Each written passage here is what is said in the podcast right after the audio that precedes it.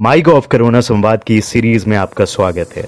Corona virus के संक्रमण के साथ साथ इससे जुड़ी अफवाहें भी खूब फैल रही हैं। आइए कुछ ऐसे ही झूठ व अफवाहों को आपसे रूबरू करवाएँ और इनसे जुड़ी सही जानकारी आपको दें। सोशल मीडिया पर दावा किया जा रहा है कि 5G टेक्नोलॉजी से भी कोरोना वायरस संक्रमण फैल सकता है आपको बता दें कि इस दावे में कोई सच्चाई नहीं है सोशल मीडिया पर ऐसे वीडियो शेयर किए गए हैं जिनमें यह दावा किया गया है कि बर्मिंगम और मर्सी साइड में कोरोना वायरस के चलते कई मोबाइल टावर्स को जला दिया गया है। इतना ही नहीं, इन पोस्ट को फेसबुक यूट्यूब और इंस्टाग्राम पर सैकड़ों हज़ारों फॉलोअर्स वाले वेरीफाइड अकाउंट्स ने भी शेयर किया है। लेकिन वैज्ञानिकों का कहना है कि कोविड 19 और 5G तकनीक के बीच संबंधों की बात पूर्ण कल्पना है। वायरस का संक्रमण रेडियो तरंग मोबाइल नेटवर्क के ज़रिए नहीं फैल सकता। कोविड 19 ऐसे कई देशों में फैल रहा है जहाँ पर अभी 5G मोबाइल नेटवर्क उपलब्ध नहीं है।